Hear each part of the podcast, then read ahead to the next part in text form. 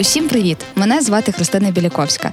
Це подкаст Парк культури про сучасну українську культуру як частину ідентичності та способу життя, про наші цінності, з якими зараз знайомиться світ, і не тільки. Наш культурний код ми досліджуємо у партнерстві з українською it компанією Intellias, де люди головна цінність. Привіт, слухачі та слухачки. Це пар культури, і ми продовжуємо досліджувати феномен української культури в умовах воєнного часу і на шляху до нашої перемоги. До речі, про цей шлях нашої перемоги я запозичила в нашого ще одного гостя. Якщо ви слухали наш подкаст з Єгором, який розповідав про вуличну культуру, він дуже лучно сказав про те, що насправді ми не десь там колись говоримо про перемогу, ми вже перемагаємо. І я дуже рада, що сьогодні у цьому епізоді ми будемо говорити про тему, яка фактично е, зараз зараз е, присутня усюди в міжнародному просторі, яка є наскрізною ниткою усіх проєктів, ініціатив, про які ми говорили впродовж наших двох епізодів. І я вже дуже хочу познайомити вас з людиною, яка прийшла сьогодні на цей подкаст. Ми говоримо сьогодні про культуру як зброю, про культурну дипломатію, про проекти, які допомагають Україні перемагати, і як не втратити оце наше натхнення, адреналін у тому, аби комунікувати українську культуру. Говоримо з Євгенією Нестерович, культурною менеджеркою, директоркою громадської організації Постбелум і редакторкою. А також нагадаю, що Євгенія є авторкою та ведучою подкасту на радіо Сковорода Ukraine Unmuted. Привіт, Жені. Привіт. Рада тебе бачити і е, скажи, якщо ти розповідала про те, що у вас сьогодні такий важливий день, бо ваша громадська організація отримала сьогодні можливість нарешті мати свою студію, правильно? Так, так. Ми від сьогодні вже в регулярному режимі будемо записувати наших героїв у Львові і плануємо також експедиції. Але для нас було дуже важливо е, мати це місце на щодень, доступне для роботи, бо е, героїв, е, чиї історії варто розказувати світу в Україні зараз дуже багато. І тому ми дуже тішимося, що нарешті можемо працювати mm-hmm. в повсякденному режимі, а не просто сесіями як до цього. Бо минулого року ми працювали в сесійному такому режимі. Колесо огляду. А нагадай, будь ласка, чим займається громадська організація Постбелом Україна?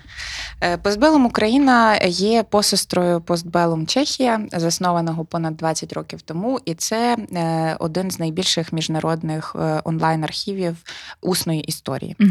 Ми документуємо очевидців, освідчення очевидців і очевидиць важливих історичних подій 20-21 століття з акцентом на боротьбу проти тоталітаризму, на захист людських прав і людської гідності, що як ми розуміємо абсолютно актуально і релевантно для українських героїв і героїнь. І е, я дуже тішуся, що цього року діяльність позбелом України активізувалася, власне. Е, з 20-го року існує громадська організація, але ковід і різні інші перешкоди не давали повністю розгорнути активну діяльність. І Тепер ми працюємо вже більш інтенсивно і документуємо і свідчення сучасників, тобто людей, які можуть бути молодшими ніж традиційно герої е, для усно-історичних інтерв'ю. Це mm-hmm. старші люди, так але ми також документуємо і свідчення старшого покоління, бо ця боротьба за людські права вона триває е, тут ще від радянських часів, і тому ми хочемо показати власне цю тяглість українського опору і української боротьби за людську гідність. Е, на чому ви фокусуєтеся саме зараз з свідками військових злочинів, в тому числі культурних, в цій війні Росії проти України? Е, ми окреслили свою тему для е, початку, як як ми боремося історія mm-hmm. українського спротиву. Тобто, перш за все, ми обираємо дієвців і дієвиць, які активно е, в своїй галузі, незалежно від того, яка це була сфера діяльності, продовжували відстоювати людську гідність, незважаючи на обставини. Це можуть бути дисиденти радянського періоду, це можуть бути волонтери сучасної війни, mm-hmm. це можуть бути військові, добровольці, лікарі. Е, тобто немає якогось такого обмеження. Ми намагаємося репрезентувати регіональне різноманіття. Ми намагаємося намагаємося репрезентувати вікове різноманіття. Насправді, е, з огляду на ситуацію, з огляду на рекомендації. Наших чеських колег е, і загалом е, на те, як говорять про документацію актуальної війни у усній історії, ми намагаємося бути дуже обережними якраз з згаданими тобою категоріями, тобто свідки або жертви військових злочинів це дуже чутлива категорія свідків, і тому ми маємо цілий перелік е, таких правил, як працювати е, з такими свідками, і ми ніколи не. Ми не збираємо е, свідчення в тому сенсі, в якому документують, так, так, в якому документують військові злочини. Це не є наша спеціалізація. Угу. Це робиться зовсім інакше за іншим алгоритмом. Ми документуємо спогади, ми документуємо угу. те, що людина хоче розповісти в першу чергу. Угу. Е, Є така думка, і в принципі воно так є. Чим е, довше ти в людини не запитуєш про якийсь факт чи якусь історію, тим потім вона або допридумує щось, або навпаки не може згадати. Е, ви для себе виокремили якийсь певний час, за який ви намагаєтеся в людини зібрати цю історію. Чи в принципі, якщо це спогади, а не фактаж, е, ви на цьому так не акцентуєтеся?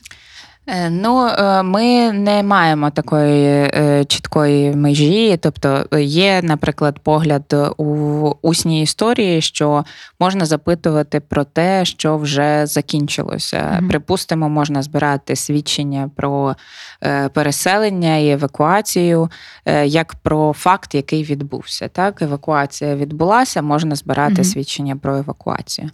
Але з іншого боку, ми також розуміємо, що вперше в історії ми маємо нагоду задокументувати свідчення війни е, під час цієї війни. І ми маємо нагоду також через 5 років чи через 10 років знову провести інтерв'ю з тими свідками, з якими ми зараз запишемо інтерв'ю. Є свідчення, які ми збираємо і не публікуємо. Ми збираємо їх в шухляду з огляду на безпеку свідків, з огляду на е, чутливість цього матеріалу. Має, маємо і таку опцію також. Але насправді е, ніхто не знає правильної відповіді на ці mm-hmm. запитання зараз, бо ми вперше перебуваємо в такій ситуації, і чеські наші колеги часто люблять говорити, що ми той постбелум, який наразі знаходиться інбелум, тобто mm-hmm. ми у війні, не після війни. Сама організація виникла як е, збірка спогадів про Другу світову у так. ветеранів е, чеських і. Відповідно, це зовсім кардинально інша ситуація, коли ти запитуєш про події, які відбулися 60 чи 50 років тому. Зараз немає однозначних і правильних відповідей, як це робити.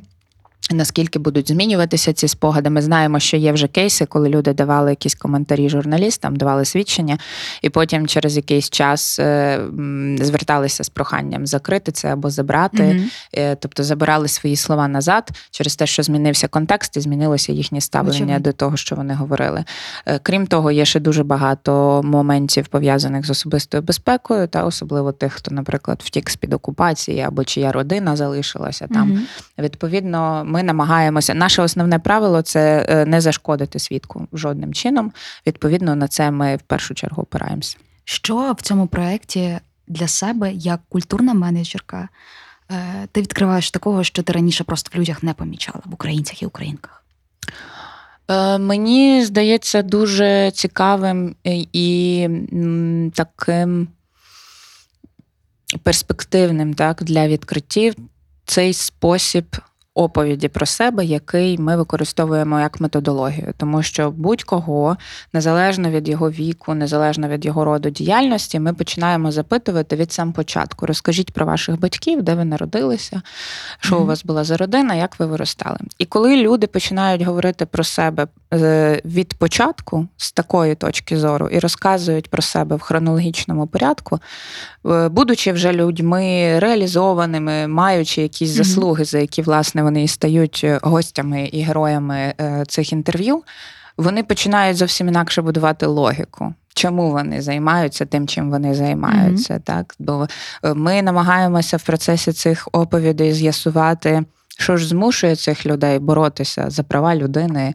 е, пхатися е, просто в жерло вулкана, як казав Стас Торіна в нашій розмові? От Для чого? Та? Навіщо? І коли вони говорять про це, починаючи з маличку, зі свого дитинства, вони вибудовують цю логіку просто в процесі оповіді зовсім інакше, ніж якби я просто прямо запитала, для чого ви займаєтесь правозахисною діяльністю 30 років. Ну, mm-hmm. якби в цей в такий спосіб людина відповідає зазвичай дуже такими штампованими фразами, mm-hmm. самоочевидними. А якщо починати е, розпитувати від діда прадіда, умовно кажучи, то з'ясовується, що насправді це дуже персональні. Е, Мотивації, дуже персональні приводи, які змушують нас боротися, незважаючи на і всупереч до. І можливо, сама людина для себе починає розуміти в цей момент, е, чому вона цим займається, тому що ви копнули далі. Для культурних менеджерів перейдімо до іншої теми трохи. Ем, Ти з цього середовища, ти знаєш, чим е, культурні менеджери і менеджерки займалися до повномасштабного вторгнення. Що в професійному плані і ціннісному, можливо, ти бачиш, змінилося в умовах війни Росії проти України? І в діяльності, та вона ж переформатувалася все одно. Частина культурних менеджерів працювали в розважальній сфері, та це фестивалі, це події, це все змінилося і люди ці змінилися. Що ти бачиш цікавого? Мені здається. Почали е, значно більше працювати в соціальних проєктах, хоч у нас ніколи не було насправді такого аж чіткого відокремлення е, культури і умовної соціалки. Так? І почали рухатися е, більше в бік уваги і такої уважної взаємодії зі своїми аудиторіями. Тобто, угу. на прикладі локального середовища, принаймні у Львові, я точно можу засвідчити, що саме культурні інституції так швидко відгукнулися на запити е, людей через те, що вони були в контакті з ними. Вони угу. на це зважали, вони змушені були на це зважати, і вони чи не найшвидше зрозуміли, що буде потрібно. Що будуть потрібні просто спальні місця, гарячі обіди, е, одяг, дитячі речі, і оце усе. Ем, це було забезпечене власне через дуже пряму безпосередню взаємодію з цими людьми. І в цьому я бачу також наступний крок, який зараз е, активно набув е, і набуває далі розвитку, це різного роду такі. Терапевтичні проекти, так тобто, навіть якщо це мистецькі проекти, то вони зкеровані, зорієнтовані на пропрацювання чи подолання е, травматичного досвіду війни. І я думаю, це Е, дуже правильний напрямок. Я е, дуже з великою вдячністю і повагою ставлюся до своїх колег, які зараз працюють з аудиторіями, бо це надзвичайно важко. Е, з людьми в кризі, з людьми в травмі працювати надзвичайно важко, надзвичайно виснажливо. Це вимагає великого терпіння, це mm-hmm. вимагає емпатії, включеності і величезного ресурсу. І тому мені здається, це е, най, найяскравіша, напевно, така зміна. Я би хотіла, е, щоб такий включений спосіб взаємодії з аудиторіями насправді залишився з нами mm-hmm. надовше, бо мені видається, що він дуже конструктивний. Так набагато швидше можна розбудовувати аудиторію і набагато менше запитань тоді, а для чого ця культура? Та Ти перестаєш бачити культуру як щось додаткове, як якісь такі елементи розкоші та й не обов'язкові прикраси на нашому повсякденні. В цей момент стало зрозуміло, що насправді це дуже важливі речі для того, щоб мати далі сили, прокидатися щоранку, продовжувати робити е, те, що треба робити. Парк культури з Христиною Біляковською.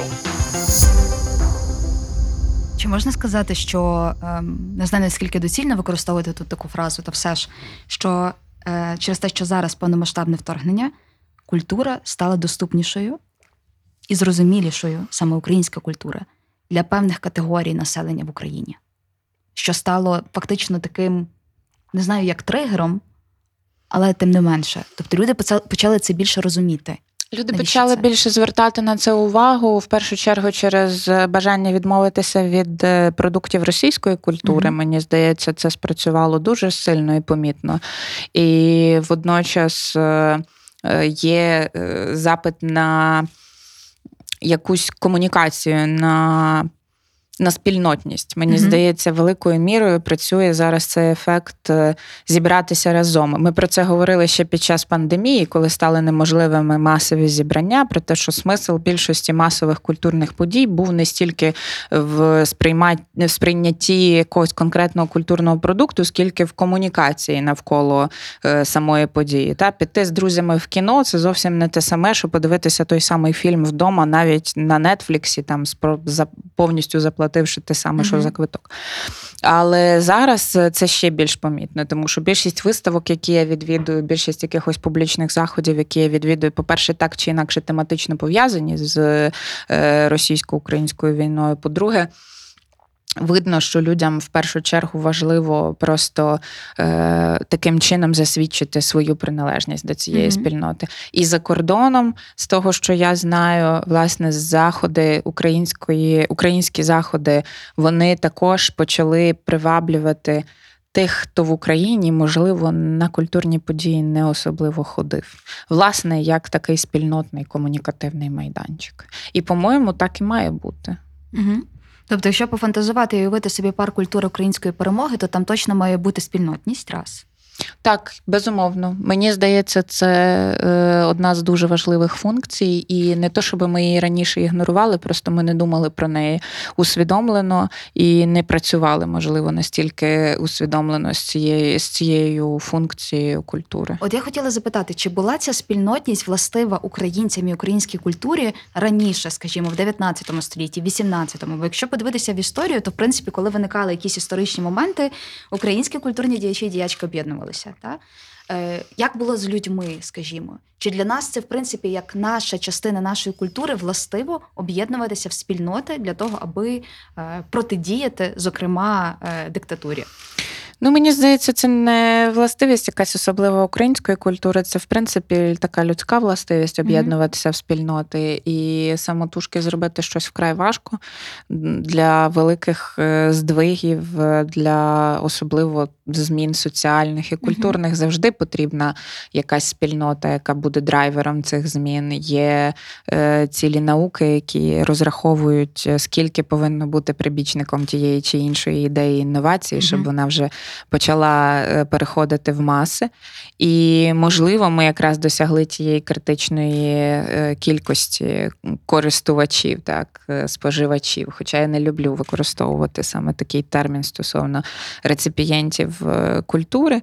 Але мені видається, що ці спільноти є абсолютно абсолютно властивістю природньою для будь-яких культур і української також. Без, Безумовно, вони існували в історичному е, в історичному розрізі можна знайти дуже багато таких прикладів в 19 столітті, в 20-му. Е, це все були так звані тусовки, і вони власне формували свої такі дискурси, які потім або е, вдавалося поширити mm-hmm. на більші верстви населення, або, як правило, нам в цьому заважала або одна, або інша імперія, або черговий якийсь катаклізм е, політичного е, ідеологічного масштабу.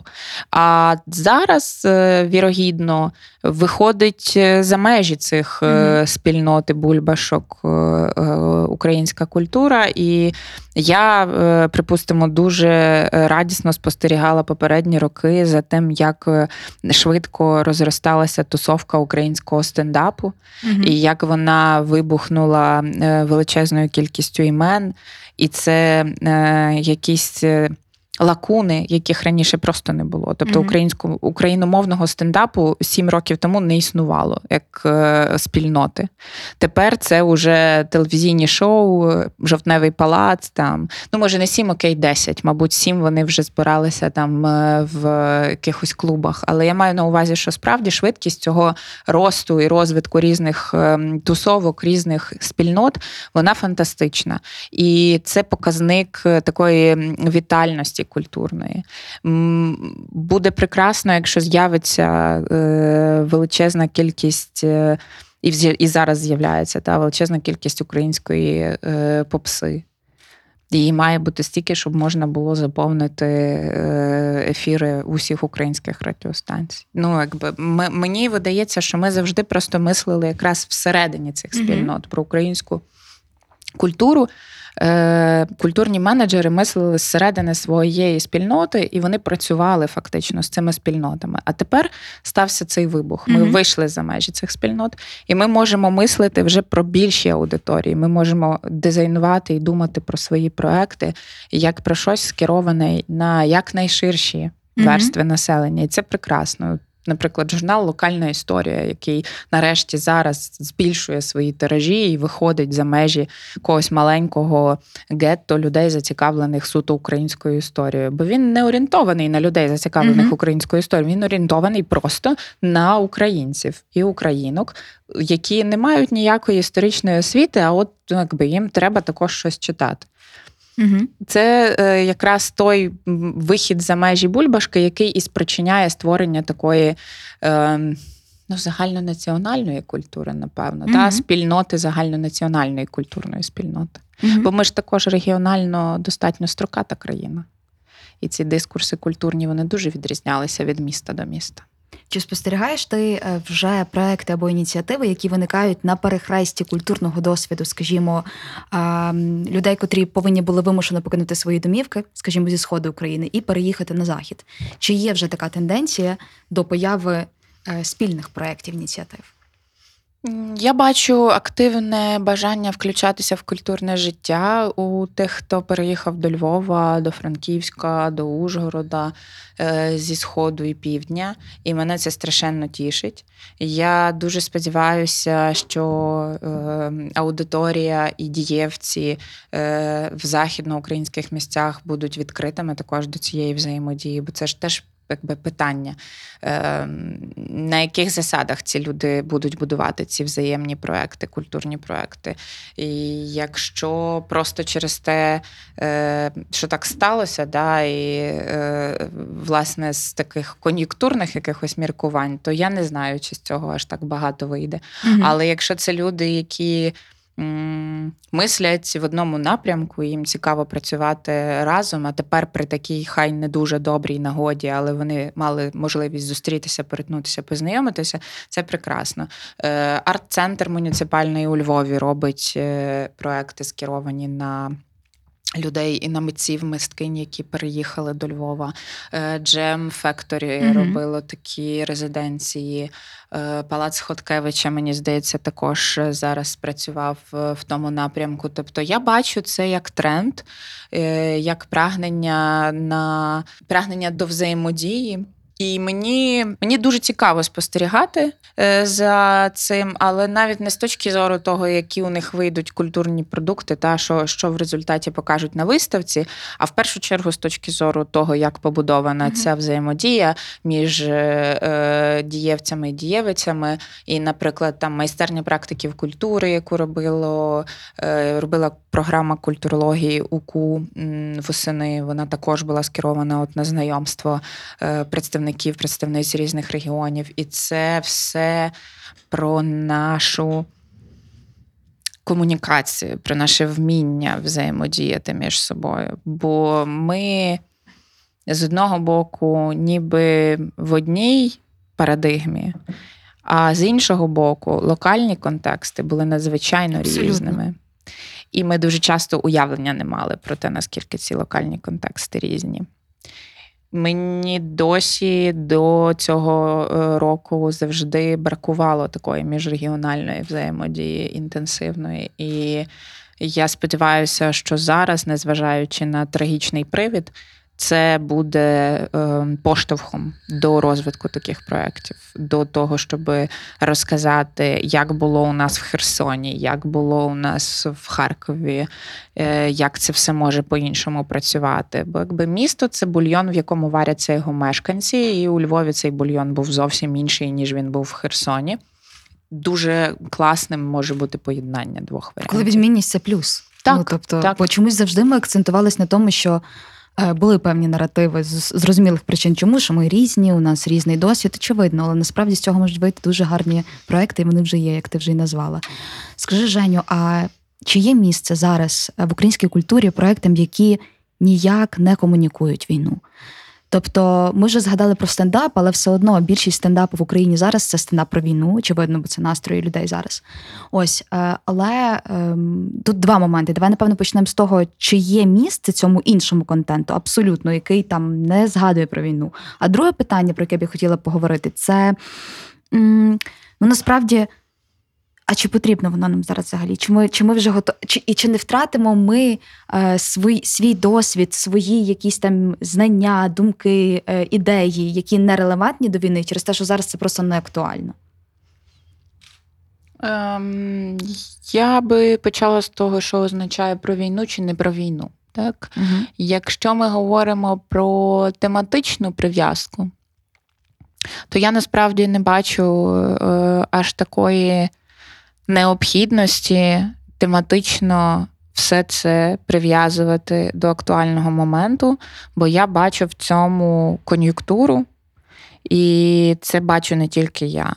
І коли виходить збірка наукових статей е, з природознавства, де просто до кожної назви додають там, я не знаю, е, площі соняшника в Україні і війна, е, то ну окей, якби очевидно, що їм дали можливість надрукувати цю збірку в контексті її актуальності.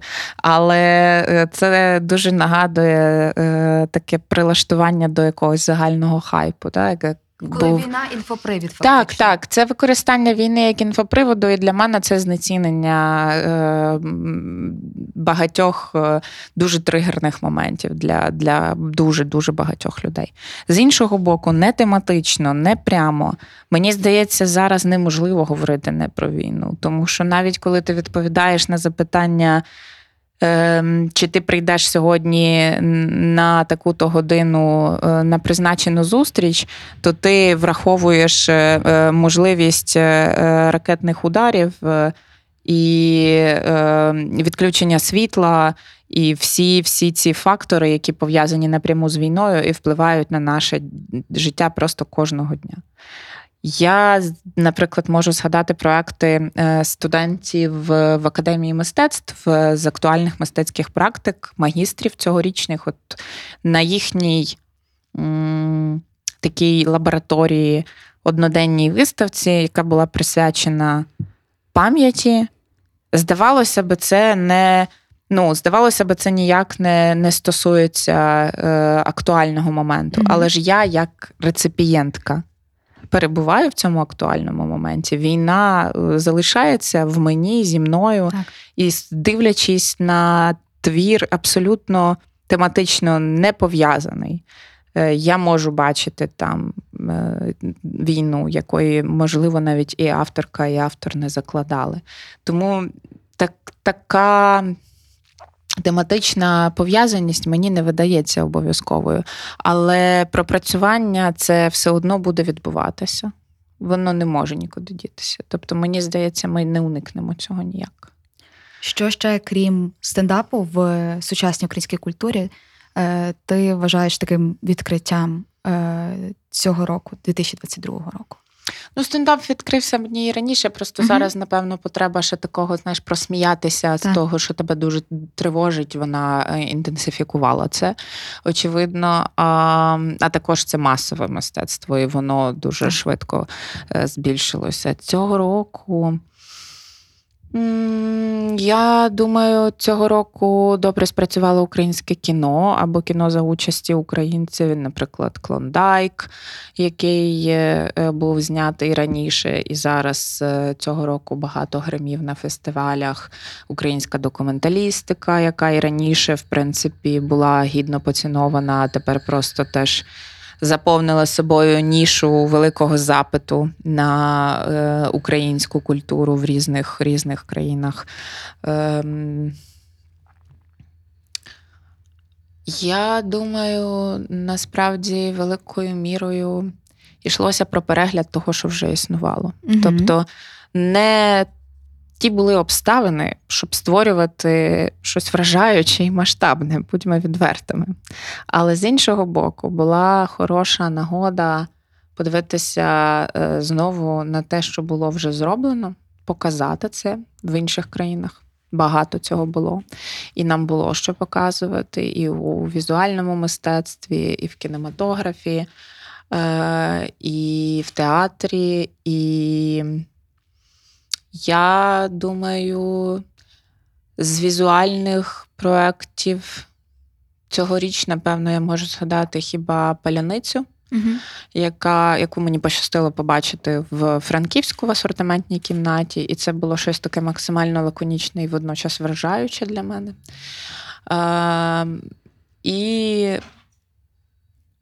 український зріст цьогорічний, який я, власне, е, опосередковано висвітлювала в, е, в своєму подкасті, він. Е, також показував переважно те, що вже було створено. Але контекст, в якому Змінився. це показувалось, змінилося. Змінилося змінилося сприйняття, і це дуже важливо. І переклади, всі, які почали цього року угу. інтенсифікуватися за кордон, це ж також твори написані раніше. Просто нарешті з'явилося бажання їх читати. Американські гірки. На американських гірках Хай вони будуть українськими у цьому епізоді. Я б хотіла трохи згадати про культурну дипломатію, може і не трохи. Все це зараз відбувається на такому е, гарному адреналіні, тому що ми розуміємо, що по-іншому ми не можемо. Культурна дипломатія це зброя, це наша можливість, це один із інструментів е, пояснити, що відбувається в Україні, зокрема на міжнародному рівні. Як це все далі підтримувати? Тобто Війна досі триває. І гадати, коли вона закінчиться там весною чи осінню, це, як на мене, дуже дурна справа. А комунікувати через культурні проекти нам далі потрібно. Е, Є момент вигорання, є момент е, зникнення, можливо, зменшення інтересу закордонної аудиторії до культурних продуктів. Як це все тримати на плаву? Як е, далі працювати з цим напрямком так, аби воно далі давало результати, зокрема у 2023 році? Е, звісно, величезною мірою це залежить від фінансування, бо е, багато речей вимагають просто е, грошей і нічого більше, типу як так. кінематограф, або великі сценічні проекти, або театральні постановки це бюджети. І е, в цьому сенсі можна думати про взаємодію стабільну з якимись е, програмами типу креативної Європи, які могли би е, скеровуватися в бік підтримки українського культурного продукту на закордонному в закордонної закордонної репрезентації українського культурного продукту, і якісь такі якісь такі речі могли би е, бути обговорюваними. Очевидно, мені би хотілося якоїсь більшої ініціативи е, в цьому процесі з боку Українського міністерства культури. Але натомість у нас є Український інститут, який є, є власне нашою інституцією культурної дипломатії при міністерстві закордонних справ, і який дуже добре справляється зі своїми так. задачами цього року. Практично сольно е, витягує всю цю дипломатичну культурну складову цілком успішно взаємодії з закордонними партнерами в дуже глибокій комунікації з ними. Оце важливо розуміти, що не навіть не всюди можуть допомогти е, гроші, як такі. Дуже важливо заохотити, захопити нашими ідеями, захопити і нашими меседжами. меседжами наших е, партнерів і потенційних амбасадорів України за кордоном. І багато що е, з цієї царини було зроблено впродовж 22-го року. І я думаю, ми побачимо ще багато плодів і наслідків цієї діяльності в 23-му і в 24-му. Але якщо говорити про великі міжнародні культурні інституції, то було б надзвичайно важливо в рамках їхніх програм просто бронювати ці місця для українських талантів на майбутнє, не тільки на 23-й рік. Е, але взагалі з думкою про нашу репрезентацію. Бо якщо е, ми говоримо про потребу е, розповідати про себе, так, про потребу репрезентувати нашу точку зору, то найкращий спосіб це зробити це зробити авторськими голосами. Так? І е, присутність цих авторських голосів різних, е, вони можуть е, бути в дуже різних галузях, вони можуть бути дуже розпорошеними. Це не повинен бути якийсь один грандіозний mm-hmm. проект. Але в сфері академічній, в сфері візуального мистецтва, в сфері музичного мистецтва і так далі, і так далі, повинні бути українські дієвці, українські суб'єкти, які могли би е, Причому не один і не два. Так, так, могли би цю повістку дня просувати.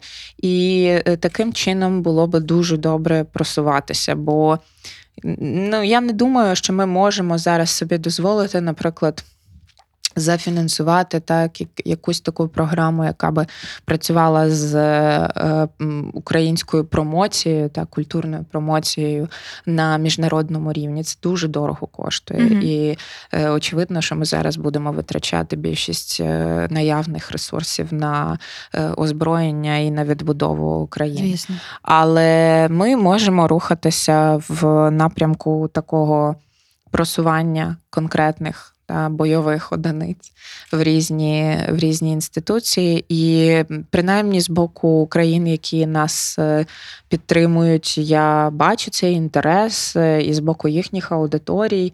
І мені здається. Ми вже від весни почали переживати про те, що е, зараз вікно інформаційного запиту закриється, всі перестануть нами цікавитися. У нас є цей страх, тому що в 2014 році вже так було. Mm-hmm. Воно ж віконечко дуже маленьке, таке розкрилося, і зразу захлопнулося. І мені здається, що тоді воно захлопнулось власне через те, що насправді світ боявся дивитися в це віконечко, бо там було багато різних е, неприємних mm-hmm. речей, з якими довелося би тоді стати лице до лиця і щось робити. І тепер, власне, вони також в багатьох випадках е, не те, щоб невдоволені, але ем, наш дискурс зараз несе такі питання і такі проблеми, які, в принципі, нормальна людина воліла би не вирішувати. Да, І мені здається, це не може бути е, приємною розмовою. Українська культура, український культурний продукт, особливо актуальний, той, який стосується теперішнього моменту, він турбує, він тригерить, він е, як фотографії в Фейсбуці, угу. е, занадто чутливий контент. І тому Ясна річ, що це не розважальне, це не щось таке, що можна на червоній е, килимовій доріжці презентувати.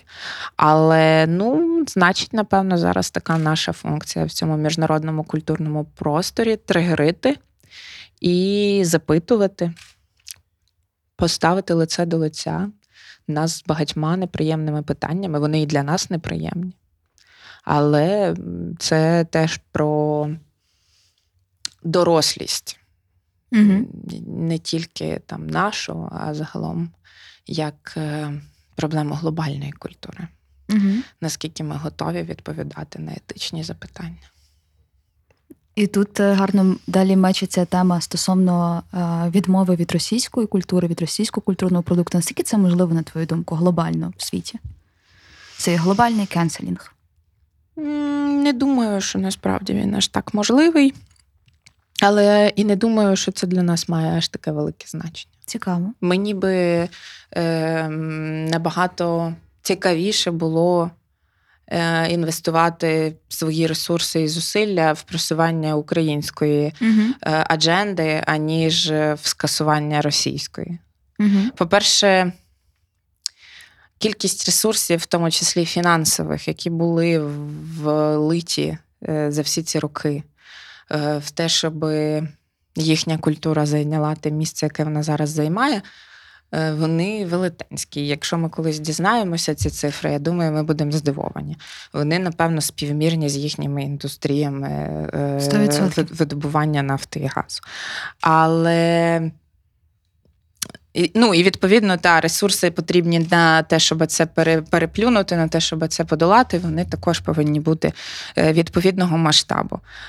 Але мені здається, що ми увійшли вже в якийсь той період, е, коли можна говорити про протиставлення е, права голосу проти права сили. Та? mm І тут не варто мислити якимись велетенськими об'ємами і е, такими масштабами, типу, не знаю, балет і величезні оперні постановки. Це може бути один крутий фільм, це може бути щось е, супервлучне, не обов'язково таке величезне.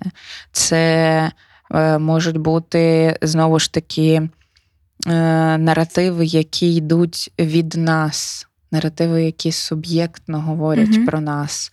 І це для мене набагато цікавіше і важливіше, бо е, скасування російської культури це питання, на яке, врешті-решт, мали би відповідати собі європейські дієвці Угу.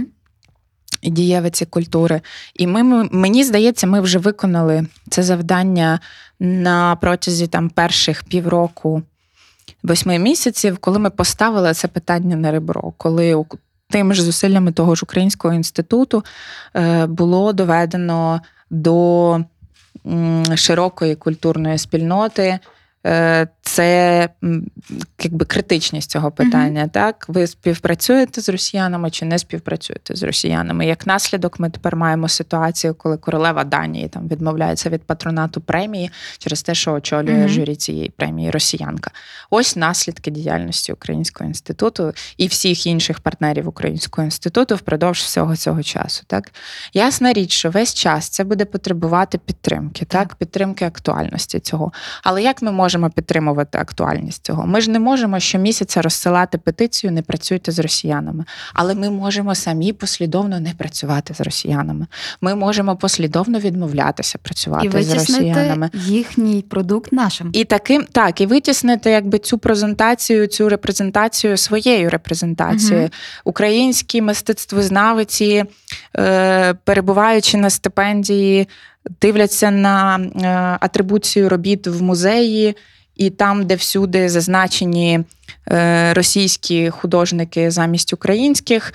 Типу неправильна атрибуція національної приналежності авторів. Вони пишуть листа, вони пишуть петицію, вони не лишають це без уваги. І на такі, такими маленькими кроками так ми можемо постійно підтримувати е, саму е, awareness. Обізнаність. Е, ну, власне, не обізнаність, а те, що для нас і далі важливо. Для нас не тільки це було важливо на початку 22-го року, для нас це було важливо і попередні роки, просто до того часу ніхто не звертав на це увагу. Для нас важливо, щоб українських митців позначали як українських митців, а не як російський авангард. Для нас важливо, е, щоб, презента... е, щоб презентувалися е, наші твори. Для нас важливо, щоб презентувалися наші дієвці, дієвиці на міжнародних е, панелях, на міжнародних великих якихось е, подіях, де зазвичай представництвом російським закривалася просто вся пострадянська е, спільнота різних різних культур. І тому, власне, це можна продовжувати підтримувати на порядку денному тільки діями. Мгм. Мені здається, говорити про це уже нема, Не нема сенсу. Та. Подкаст про нову українську культуру, яка веде нас до перемоги. А як стосовно е, конкурентноздатності, конкуренції, в принципі, на культурному ринку і в Україні всередині, ну все одно, ми ж прекрасно розуміємо, що е, фінансування культури воно було не надто великим в Україні. З початком повномасштабного вторгнення це взагалі критична тема. Бо якщо подивитись на цифри культурних креативних індустрій, то, по-моєму, е, за два роки від початку пандемії на 40% е, знизилося е, саме виробництво внутрішнього культурного продукту. Якщо ну, у нас немає такої характеристики, тільки в Британії є, то все ж таки проблема є. Е, Очевидно, проблема з фінансуванням, те, про що ми вже з тобою говорили. Е, То чи, то чи доцільно тут говорити про те, що е, коштів менше, зростає конкуренція, і відповідно культурним діячам і діячкам буде щоразу складніше реалізуватись, особливо надалі, в момент нашої перемоги. Ну, не момент, а взагалі подалі, коли вже повністю переможемо. Це, це правда, так і є, і так буде. Буде важко не тільки через брак коштів, а через брак людей, через Мгм. величезний брак професіоналів. Тому що чоловіки пішли на фронт, а жінки виїхали з дітьми в евакуацію, е, тому що немає світла, тому що немає е, жодної стабільності. І е, у такому коротесенькому горизонті планування е, робити якісь великі проекти практично неможливо. Відповідно, ми ще зустрінемося з усіма цими челенджами, особливо стосовно тих інфраструктурних е, галузей, які потребують часу і багато грошей, типу як кіно. Угу. І про це вже говорять. Але насправді зараз думати про те, якими способами ми зможемо вирішувати ці проблеми, немає сенсу. Все буде залежати від того, е, якою буде наша перемога, коли вона буде, Угу. і е, як на той момент буде виглядати взагалі ситуація. Бо є з одного боку. Величезний відсоток е, тих, хто е, просто чекає моменту можливості повернутися, Так. але є водночас розуміння, особливо професіоналів галузі, що грошей на культуру тут не буде. Та і після перемоги будуть гроші на відбудову, але навряд чи це стосуватиметься культурних проєктів. Ем, Є також е, величезне, мені здається, прагнення працювати на українську тему і на українську якусь на український дискурс у тих, хто змушений був покинути країну. І іноземцям, у тому числі, до речі. Так, і власне мені здається, що зараз будується така мережа Global Ukrainians дуже потужна, яка вже працює. Вона почала працювати ще за часів Майдану у вигляді Євромайданів по різних е, країнах і містах. А тепер вона вже е, вибухнула від кількості новоприбулих. Вона поповнилася, і вона, е, вона була залучена і активно працювала всі ці 9 місяців, скоро рік. Е, Вона весь цей час продукувала якісь і культурні події, і соціальні події. Вона напрацювала дуже багато м'язів нетворкінгу, дуже багато якихось ресурсів всередині тих спільнот і міст, країн, де вони розташовувалися. І я маю велике сподівання на те, що тепер українська культура буде створюватися не тільки в Україні, а по всьому світу. Тому що на найближчій перспективі, я думаю, це для нас чи не єдиний вихід, як підтримувати цю активність, і як підтримувати також, що немало важливо, зв'язок тих українців і українок, які вимушені були покинути країну з нашим культурним інформаційним простором. Тому що цей запит є, він велетенський, і ми. Е, Ну, я би не хотіла, щоб ми втратили цю аудиторію. Це люди, які, можливо, раніше не цікавилися українською культурою, тепер мають е, такий запит, і ну і тому ми передаємо там з України книжки, наприклад, дитячі, або тому вони їздять, ну, українські виконавці їздять туди на концерти регулярно. Ну, правду кажучи, це знову ж таки про спільноту і про мережу, і що є дуже важливий в тому, аби воно далі рухалося. А а як щодо секторів культури? Ем, Я дивилася дослідження УКФ про те, що е, цьогоріч найбільше розвивався, по-моєму, якщо не помиляюсь, аудіовізуальний сектор. Ем, Як ти думаєш, наступного року і взагалі в наступні роки, е, який сектор культури, навіть зважаючи на виклики, які в нас є, навіть на те, що там є проблеми з фінансуванням із людьми, які три будуть такими найбільш розвиненими і чому? Ось таке питання, яке би потребувало трошки цифр і аналітики попередньої. Так трошки зараз буде гадання на кавовій гущі, бо я не дивилася цифри, скажу чесно, вже досить давно. Я можу припустити, Мгм. що, напевно, літературна справа буде далі е, вигрібати в першу чергу через те, що Е, Це е, зараз стало власне таким дистрибуція та і запит аудиторії він зріс значною мірою. І я думаю, що це мало би трошки підтримати наших видавців. Але з іншого боку, також ми знаємо, що, наприклад, книжкові фабрики, які були в Харкові, зруйновані.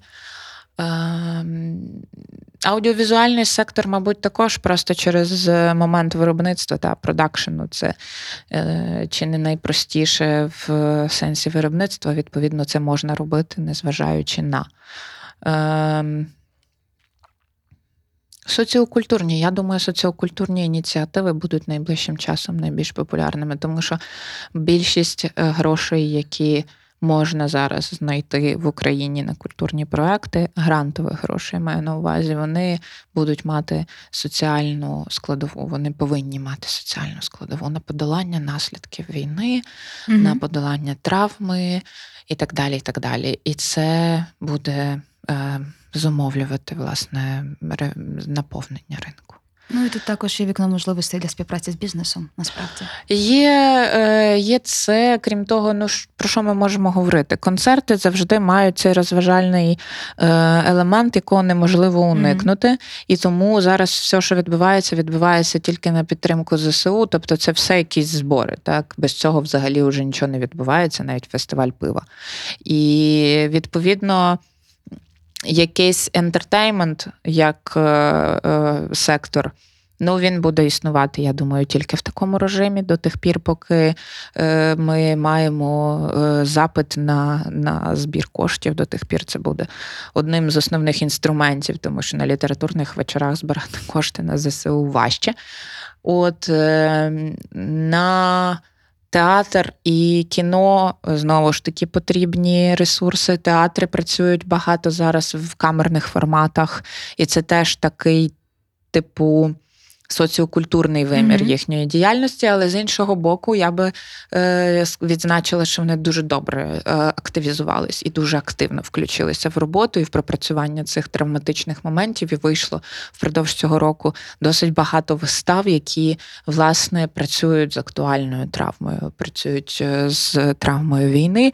І театр це дуже швидкий інструмент реакції на е, такі соціальні запити.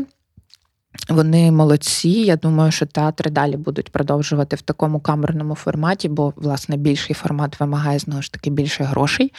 Е, вони будуть продовжувати працювати е, з цим. І Виставки робляться у Львові, принаймні, це відбувається також е, на рівні пропрацювання тематики та пропрацювання цієї актуальної ситуації, але це. Інституції. Це інституції міські. Це заслуга того, що ми маємо міську інфраструктуру, яка е, може це робити на постійних засадах. Чи зараз можна знайти грант, наприклад, на якусь виставку? Я не думаю. Mm Візуальне мистецтво тут буде працювати також в тих е, в тих жанрах, типу плакати, фотографія, щось таке.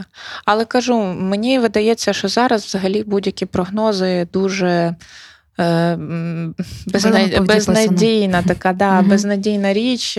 Це все настільки швидко змінюється, це все настільки залежно від наших насправді побутових умов, на які ми зазвичай в культурі не звертали увагу і звикли думати про якісь такі абстрактні, більше метафоричні е, речі.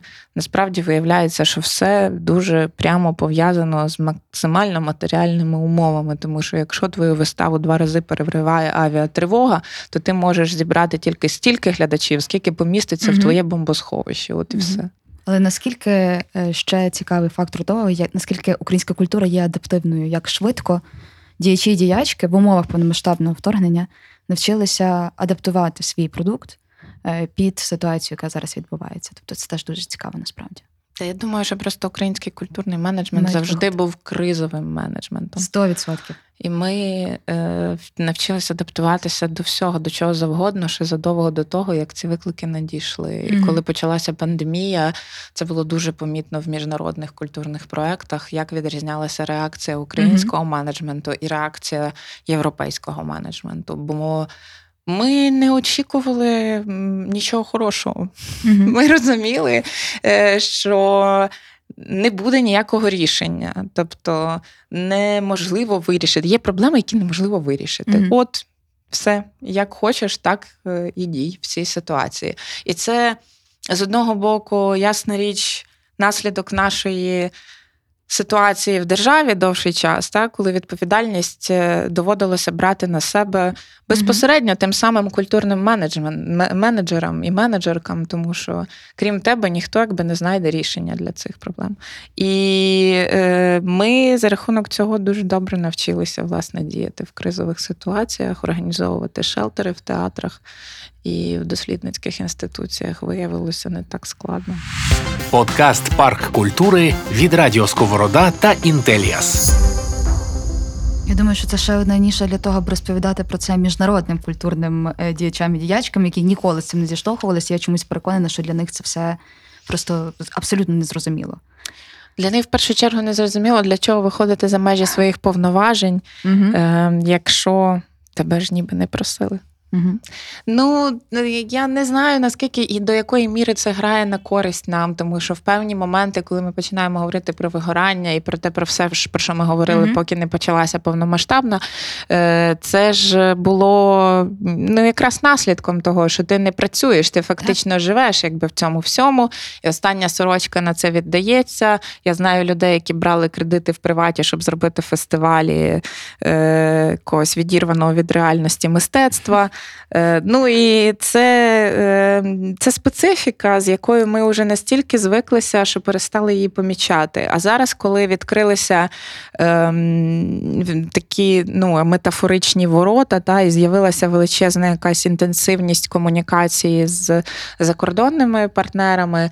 То е, дуже багато речей почали проявлятися. І це так, як на побутовому рівні, власне, да, українки з дітьми повиїжджали в Європу і почали е, з подивом дивитися на наше українське повсякдення зовсім mm іншої точки зору. Так само і тут ми почали. Пояснювати про те, як це все у нас працює, і зрозуміли, що працює воно у нас зовсім інакше, ніж воно працює там. І почали багато думати про те, чому це так. Мені здається, що це дуже плідний, корисний для нас процес. Е, подивитися на це порівняння, подумати про те, на яких Ем, соціальних законах це у mm нас е, побудовано, і е, кажуть, що соціальні норми одна з найсильніших суспільних інституцій в українській культурі. mm І я схильна думати, що так і є. Я думаю, нам треба більше звернути увагу на цей аспект культури, на соціальний аспект культури, який великою мірою може нам багато чого відкрити про нас самих, про нас як спільноту загальнонаціонального масштабу, про цю нашу diversity всередині, mm-hmm. та про різні регіональні особливості, про те, на яких підставах ми можемо будувати ці сітки довіри всередині. Великої нашої спільноти і е, пробувати розбудовувати далі ці місточки як якісь стабільні шляхи для взаємодії. Бо, в принципі, якщо там дивитися та, на наш незалежний культурний сектор, який говорять набагато сильніший та потужніший, ніж наші державні інституції в тій же там галузі культури, то ми також розуміємо, що він великою мірою завжди був е, розосереджений. Mm-hmm. Тобто, це спільноти міські, це якісь кластери там е, тематичні, типу секторальні. Але якщо ми думаємо, що на цьому має будуватися якась е, загальнонаціональна мережа, то ми повинні виходити за межі цих кластерів. Ми повинні думати про те, на яких засадах мала би будуватися ця загальнонаціональна співпраця, умовно, якась така ну, мережа культури, але не просто в сенсі зв'язків, та угу. в сенсі загальних правил гри. Ну і експертизи насправді. експертизи, так, експертизи в першу чергу. Бо коли робиться якийсь проект в Києві, а потім його везуть по всіх е, містах е, України, часто не розуміючи локального контексту, то угу. так теж не може бути. Угу. І ця така києвоцентричність, яка була до сих пір, вона ж була для багатьох відчутна. Вона була завжди Абсолютно. Е, дуже яскраво помітною. І ми говорили про те, що немає якогось такого медіа, яка би рівною мірою висвітлювало, що відбувається в Одесі, що відбувається в Харкові, що відбувається в Ужгороді. Якщо я хочу дізнатися, що там відбувається, мені треба або конкретній людині з цього міста написати і запитати, або шукати на їхніх е, локальних міських сайтах розділ культура, де, як правило, самі знаєте, що прес-релізи, типу концертів, навряд чи регіональні медіа там мали собі можливість писати про е, культурні події якогось нішевого характеру. Хоч ми знаємо, що насправді найцікавіше завжди відбувається типу, по підвалах, в андеграунді і так далі. Тепер воно трошки виходить за межі цих маленьких ну, бульбашок. Ми зачепили. Е, я знаю, що ми вже дуже дуже довго говоримо, але насправді мені здається, що про цю тему можна говорити справді і не годину, і не дві. Говорити, але тут питання дій. І е, відверто кажучи, в нас в Україні є така штука, що для того, щоб впровадити якісь зміни, зокрема в культурному секторі, воно йде знизу вверх, тобто від е, середовищ громадських організацій до міністерства, не навпаки, на превеликий жаль. І коли ми говоримо про місце культури в відновленні України і креативних індустрій, зокрема, ем, це навіть не прогноз, це просто твоя думка. Які кроки допомогли би нам більше звести це все до якоїсь системи. Тому що я думаю, що ти десь погодишся зі мною, що чого бракує нам в контексті взаємодії в Україні цієї мережі великої, це якоїсь системності між е, гілками влади в культурі і між людьми, які цю культуру представляють. Е, чи то це через різність досвіду, чи через, можливо, навіть ціннісний якийсь момент. Все одно для того, щоб культура і креативні індустрії були, зокрема, відновлені України навіть в тих же зруйнованих містах, які будуть відбудовуватись, які будуть відбудовуватися за новими правилами, які безпосередньо включають момент наявності креативних культурних е, хабів, е, ем, організацій і будівель, які відповідають певним соціальним, економічним, екологічним вимогам. Нам це якось все треба звести, бо без плану роботи ми далі будемо там пройде адреналін, буде перемога, і воно все знову десь загубиться. Як це все звести разом? Я е, думаю, насправді, що було би добре думати е, все одно цими локальними контекстами. Тобто, так. коли ми говоримо про відбудову е, Харкова чи е, якісь менші міста, про що би ми не говорили, ми маємо говорити про е, місцевих мешканців. Ми маємо угу. говорити про харків'ян, про те, яка їхня, е, яка їхня позиція, чого вони потребують, і включення цих дієвців, е, е, дієвець різних рівнів і різних е, представництв, і міської, і незалежної, і національної ланки, вони просто повинні бути всі включені в цей процес дизайнування. Угу. І на локальному рівні, я думаю, цього було би достатньо. Про те, якою буде загальноукраїнська рамка. Е, в такий спосіб говорити, ну я не знаю, наскільки це реально, наскільки це можливо. Було би е, дуже добре взяти і переглянути попередні візійні. Концептуальні документи, яких було досить багато створено з 13-го е, року до 22-го. І на останньому конгресі культури у Львові була створена коаліція дієвців культури, яка прагнула власне змінити правила гри. Угу. І якщо ми говоримо про правила гри, то було би добре думати про них е, також з позиції не тільки викликів 22-го року і 23-го, але й з позиції усіх тих викликів, які ми встигли опрацювати впродовж попереднього часу, бо у нас було накопичено дуже багато всякої різної незробленої домашньої роботи. І вона так і лишиться незробленою, якщо ми зараз знову її відкладемо, бо це не на часі, бо ми це mm не встигаємо і так далі. І треба було би це переглянути також. І також важливо розуміти, що ця культурний, цей культурний вимір він не може бути відірваним від економічного, він не може бути відірваним від екологічного.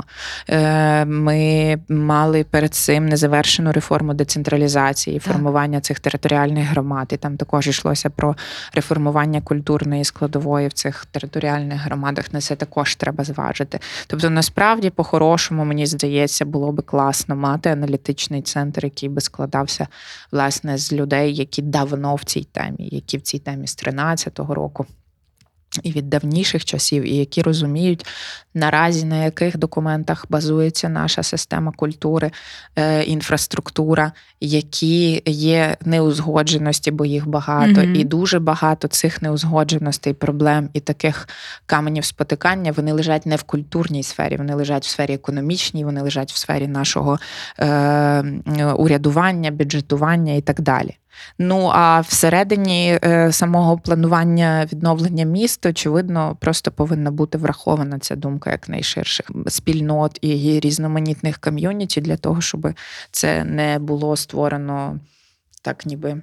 Зовні. Це не щось додаткове. Ну тобто, це треба розуміти, що культура це не додаткове, воно має бути в плані. Я думаю, ми мали би перестати взагалі говорити про це так відірвано від усіх інших сфер життя Ось. від економіки, від е, е, соціального виміру. І, можливо, зараз нарешті зміниться це сприйняття, бо ми зрозуміли, що так. І саме за культуру війни і виникають. І Цей цей аспект, е, мені здається, зараз уже в професійному, принаймні, товаристві він став очевидним. І це вже таке загальне місце для проговорення. Тобто принаймні в середовищі незалежного сектору, це само собою зрозуміло, що ти не можеш робити це відірвано ні від соціального виміру, ні від е, економічного виміру, і взаємодія з.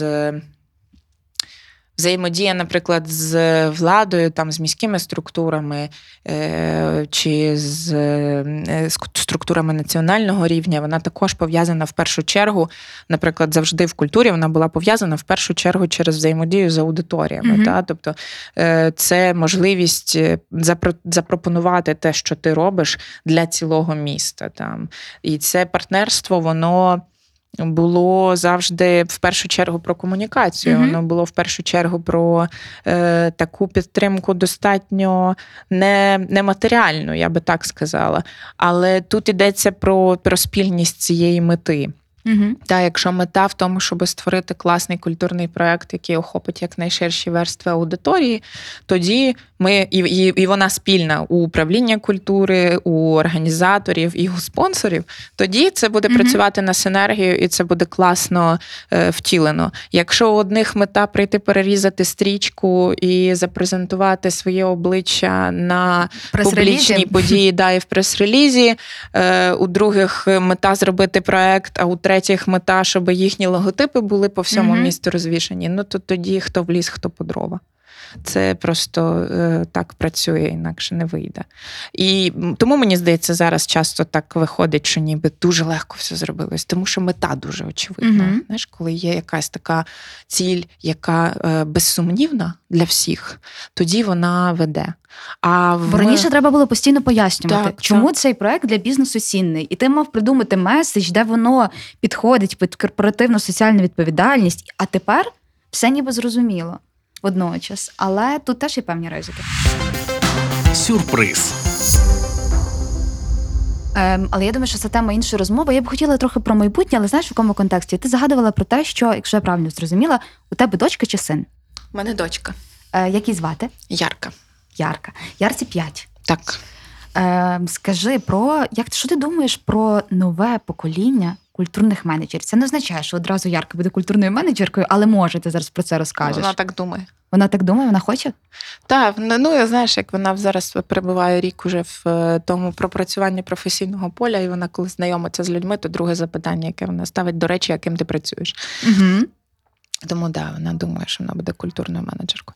Е, Про про майбутнє покоління, я думаю, що вони вже тут. Угу. Е, Я їх бачу постійно. Це люди в середньому на 10 років молодші від е, мого покоління.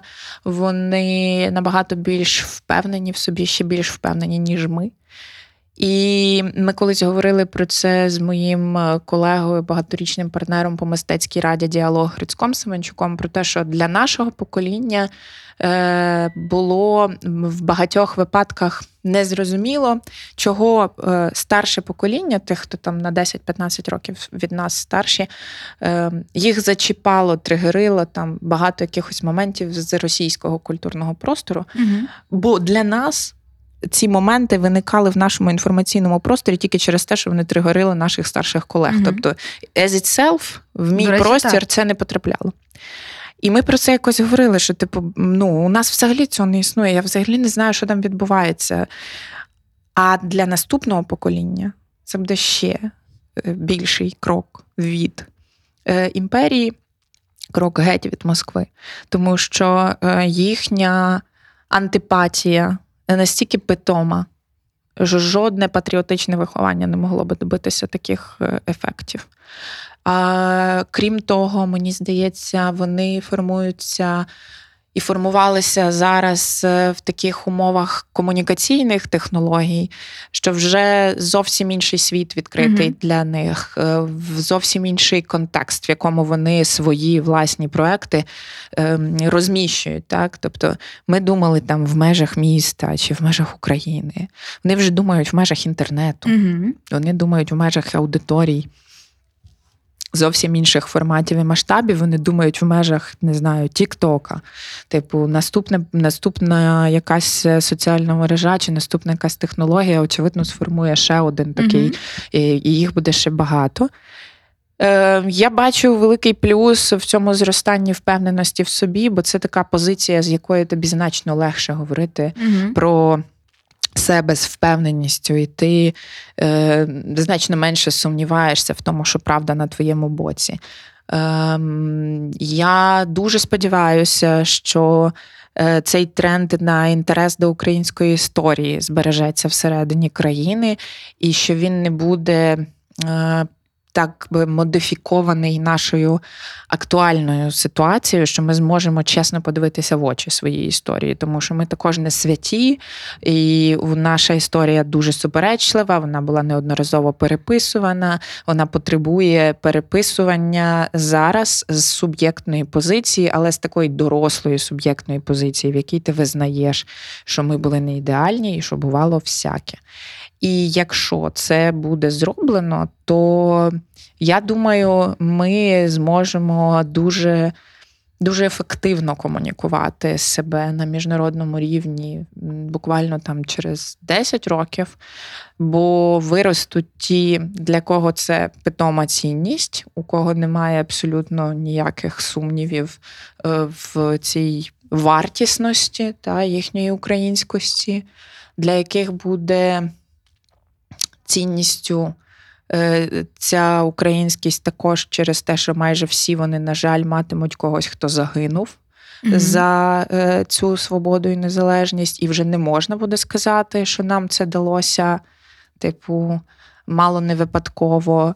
І мені здається, що е, нам буде, нам буде дуже цікаво говорити між собою найближчим часом.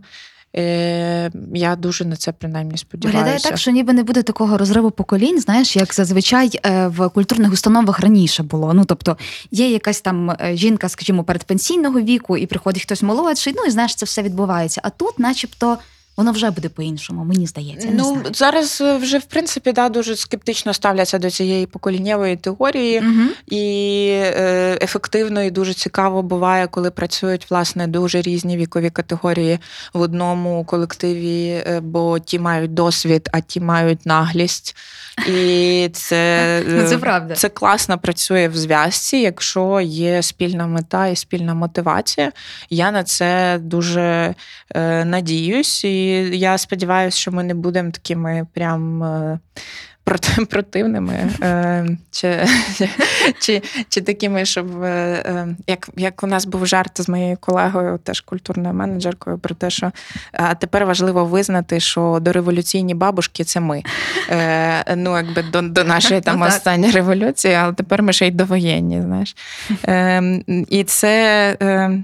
Ну, це цікаво, яка буде їхня реальність. Цікаво. Навіть ті студенти, які зараз на першому курсі, їхній світ е, зовсім інший. А ті, хто зараз діти, їхня е, їхня реальність, їхня Україна, їхня українська культура, вона буде кардинально іншою. Я думаю, що зараз відбувається якраз той квантовий стрибок, е, який ми побачимо в повні через якийсь час. Тобто зараз він настільки неочевидний для нас, бо ми перебуваємо в ситуації всередині е, турбулентності але за якийсь час, коли ми подивимося на це трошки з відстані, то це буде вже набагато більш помітно. І ну, важко передбачити, яке це буде. Єдине, що ми можемо, це старатися робити якнайкраще, те, що і ми робимо зараз, та, для того, щоб потім було не соромно на це дивитися. Євгенія Нестерович, пані і панове. Дякую, Дякую дуже за гарну розмову. І насправді все, що ми проговорили, воно може вибудуватися в плани і в якісь стратегії, і в дії, але найголовніше для нас це, звісно ж, зараз зробити так, щоб ми перемогли. Дякую. Дякую за розмову. Наступна зупинка парк культури. Усім привіт! Мене звати Христина Біляковська. Це подкаст Парк культури про сучасну українську культуру як частину ідентичності та способу життя, про наші цінності, з якими зараз знайомиться світ, і не тільки. Наш культурний код ми досліджуємо у партнерстві з українською it компанією Intellias, де люди головна цінність.